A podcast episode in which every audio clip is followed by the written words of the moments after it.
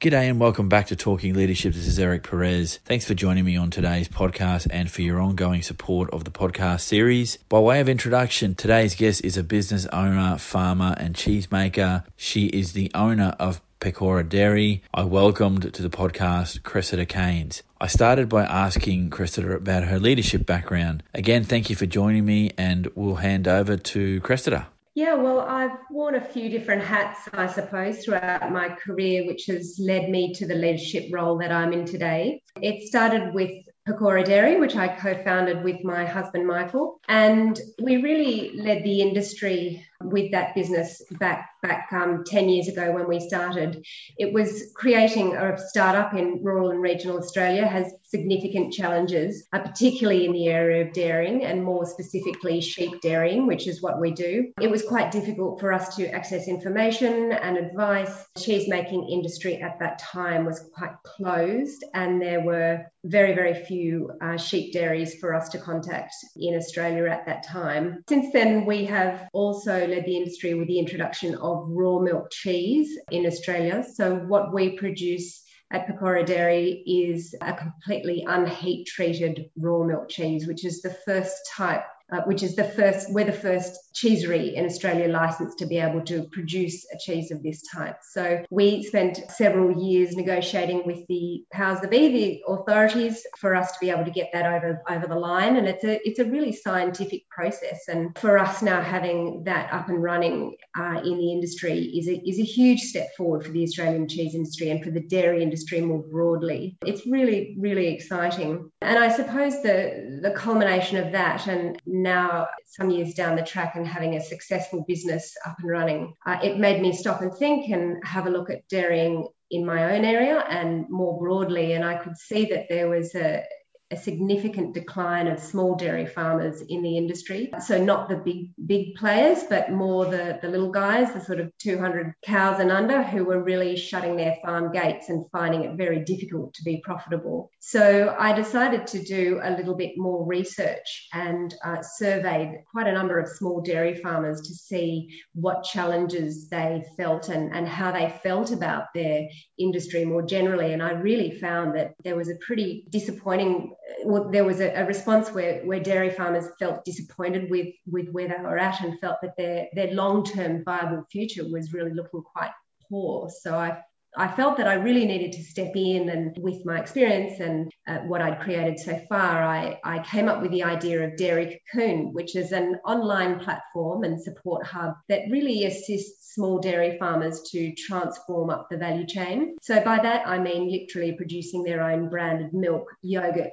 gelato, and cheese this idea of value adding as a form of leadership in your industry, did you see much resistance to doing that, or did you get people really interested in trying to do that for their own businesses? No, I've had an overwhelming response from from dairy farmers actually to uh, to what I've created, and I think you know, getting back to leadership, I think that to me that's what leadership is: is to be able to identify a problem and to be able to identify it accurately, and to be able to uh, have a vision and have a have a solution for that, and be able to articulate it such that you can get people on board and really get them working toward that solution in a in an effective manner. It does sound like that. It's it makes for a fantastic case study of how do you adapt to uh, very trying circumstances, and the fact that you set this up and you've got people interested in doing it, I guess, is a reflection of a couple of things, and and that potentially leadership in that space was lacking, and so it, it took the producer to go and do one producer yourself to do something different, uh, to be a disruptor, because leadership is about being disruptive, and, and at some point you've you've got to choose to put your head above the parapet and do something a little different. And it's always a little bit of a gamble. Uh, let me ask you: was was there some trepidation in taking the steps to to found the group that you did, or did you know that? Did you have some feeling, a gut feel that this was going to work?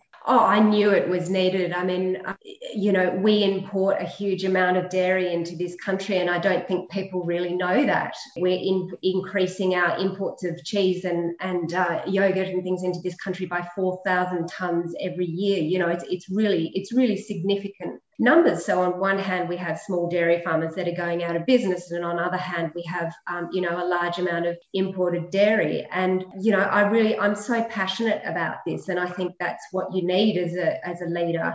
Uh, you know, I was fortunate enough to win the New South Wales Rural Women's Award, uh, and that's allowed me a platform that I've been able to stand on and really get more information out there. And it's about um, educating the consumer it's as much about educating the consumer as it is about getting small dairy farmers and getting them interested in looking at an alternative way of running their family, potentially family business that they've been doing for generations. There is no right or wrong answer. It's more from your exper- experience in that leadership space. How do you define leadership, Cressida? Well, I think people often uh, define leaders as being persuasive and having charisma and you know that leaders need to be in a position of power or, or authority.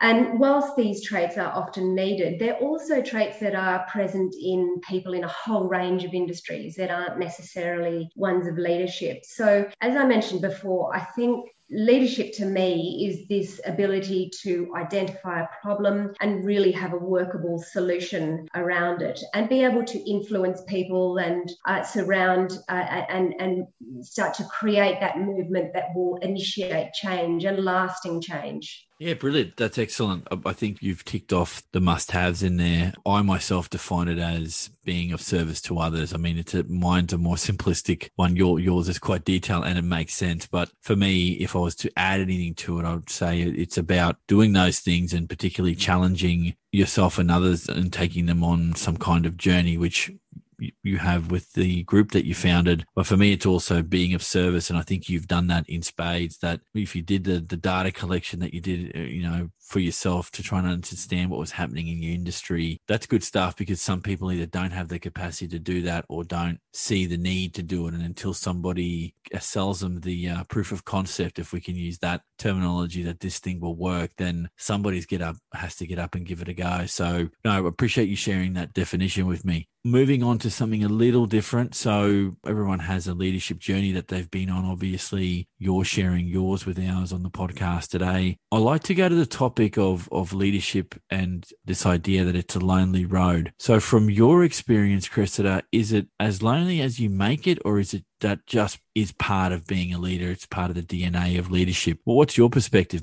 I think, I suppose it is different for everybody. For what we started with Pecora Dairy, it was a pretty lonely road looking at leading that industry into starting a sheep dairy. There was um, very little support for us. As I said before, um, there were people who, you know, farmers and policy people and all sorts who were willing to put down our business and, and say it wasn't going to work. So I think overarchingly, you have to be really passionate and goal focused in order order to uh, you know keep going on your journey. And it can be really lonely and and you know it's that passion and that motivation to keep going which is going to get you toward your to get you toward your end goals i suppose. I think these days there are lots of ways that you can get support in your journey as a leader, uh, particularly for women. I think there are some outstanding programs where you can get mentorship and support during your journey. And that, that doesn't necessarily need to be women from uh, or people from your own industry.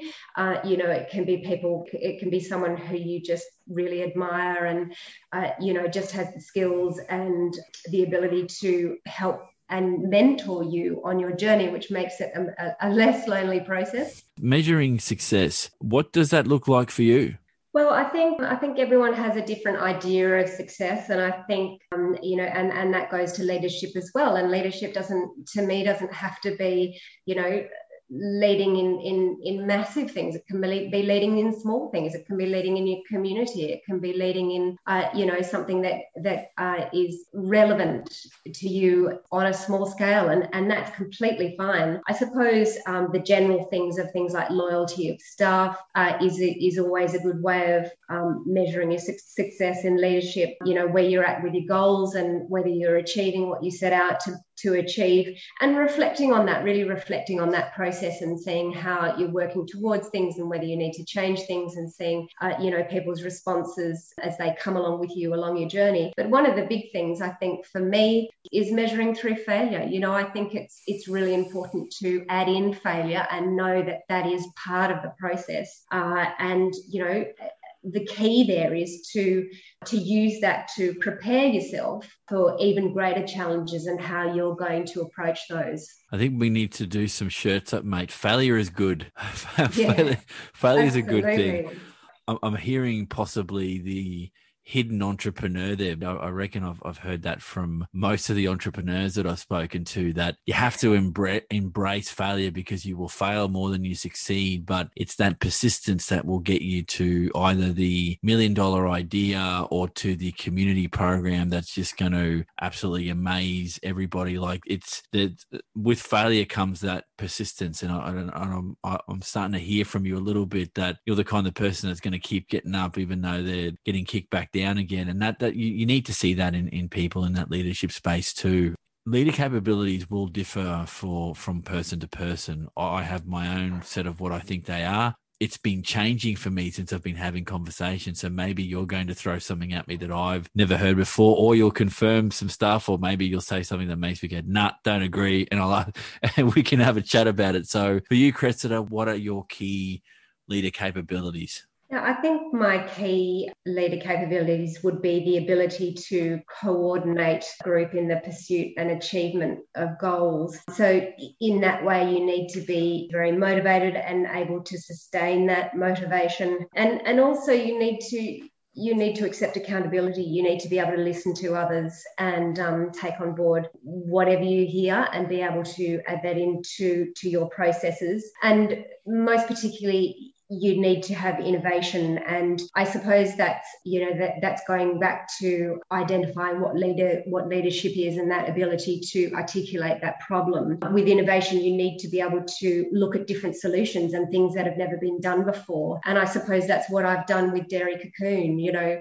we've got we've identified the problem of these dairy farmers going out of business. But but with Dairy Cocoon, nobody's done this before. Nobody's, I mean, it's a reasonably simple idea this collation of resources and contacts and things for, for dairy farmers to utilize to help them change their businesses. But it, it is something that's never been done before. So you need to, uh, you need to look at all things from all, all different angles and be able to um, find solutions that just don't seem relevant, that don't seem particularly obvious maybe at the beginning of the journey nicely done at the end there. I think I, I have to agree that time element kicks in too because you can have an idea, but it needs time to germinate. And sometimes you'll uh, amend your idea as time comes along, or, or people throw something at you. you go, oh shit, I might I might change, tweak some of what I'm doing. And I think it's a mark of uh, people that are prepared to do what you say. You know that, that capacity to listen and to and to take in ideas and then to do something with those ideas. And uh, more power to you if you've come up with something that no one else has. It says a lot of things about you as a leader, but it also says says that there's something missing from that environment in your industry. And we need those people out there trying to find those gaps and to do something about them. And I guess once that lack of something irritates you enough to take action, then hopefully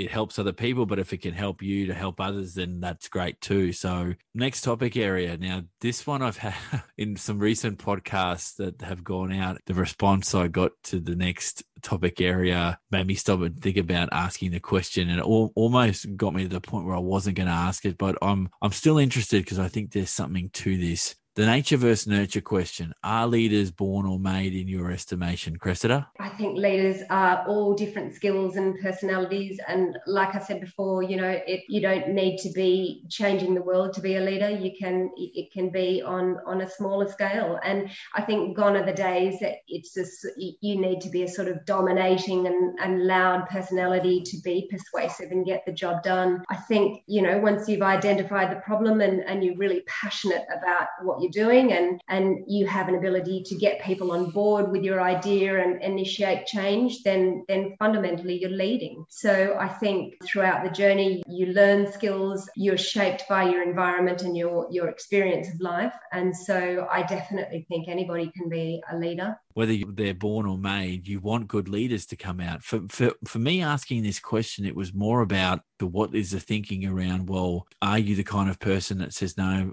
anyone can be a leader and this is the factors that are critical in that process. That's good to know and it's good for people that that are maybe emerging leaders to hear someone like you cressida say that. Or if you'd said to me no i think only the best leaders are born and it's their circumstances later that might impact them like any combination of those things had another podcast guest that was speaking to me by the name of Mike House, and I, would recommend today's podcast guest, yourself, Cressida, and Mike for people to listen in. But Mike suggested, in addition to that question about nature versus nurture, leaders, in, by by and large, need to make a decision to lead. So either you lead or you don't lead, and that's a decision you have to make at some point. In that spectrum, also that you have to be prepared to be a lifelong learner if you're going to be a leader. What what's what's your view on that as a statement, uh? Oh, I think that's quite interesting. I, I, mean, I didn't set out to be a leader when we started Pecora Dairy. I wouldn't have thought that I'd be in the sort of position and with the sort of platform that I now have in the dairy industry. And it's really a, a culmination of sort of skills and, and things that I've learned along the way. But I think that definitely the consistent and cohesive theme would would always be an interest and a curious nature and the desire to always learn and constantly know more and increase your skills in the area that you're in for sure. If you could do something different and go back in time, we get in the time machine, we go back to you as a, a, newbie in your industry, what would you say to a younger version of yourself about being an effective leader? I think I would have said to myself to back myself more. I think issues of sort of self doubt and you know the old imposter syndrome was was quite significant and I think that, you know, an older me and a more experienced me would look back and think, uh, you know, that that even back then I had a had a lot to offer. And it's really important just to just to back yourself and put your hand up for things and really grasp opportunities when they when they come along. And when I applied for the Rural Women's Award, uh, that was that was quite a significant and, and pivotal point for me in my leadership journey, winning the New South Wales award. And it's as I said before, it's allowed me a really amazing platform, but it's also opened a huge number of opportunities for me uh, in all sorts of places that I didn't really foresee, I suppose. And that's really kind of augmented my leadership journey and uh, really taken it on a, on a pretty exciting path one thing you've done, and I appreciate this for this podcast and for all of my previous podcast guests, is that being able to weave the narrative of your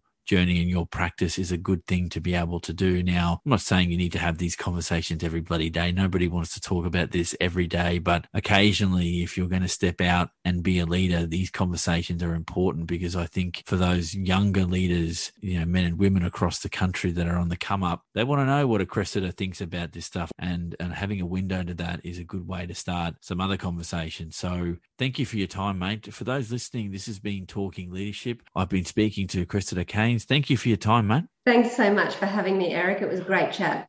Again, thank you for following the podcast. Thanks, everyone, and I'll catch you all on the next podcast.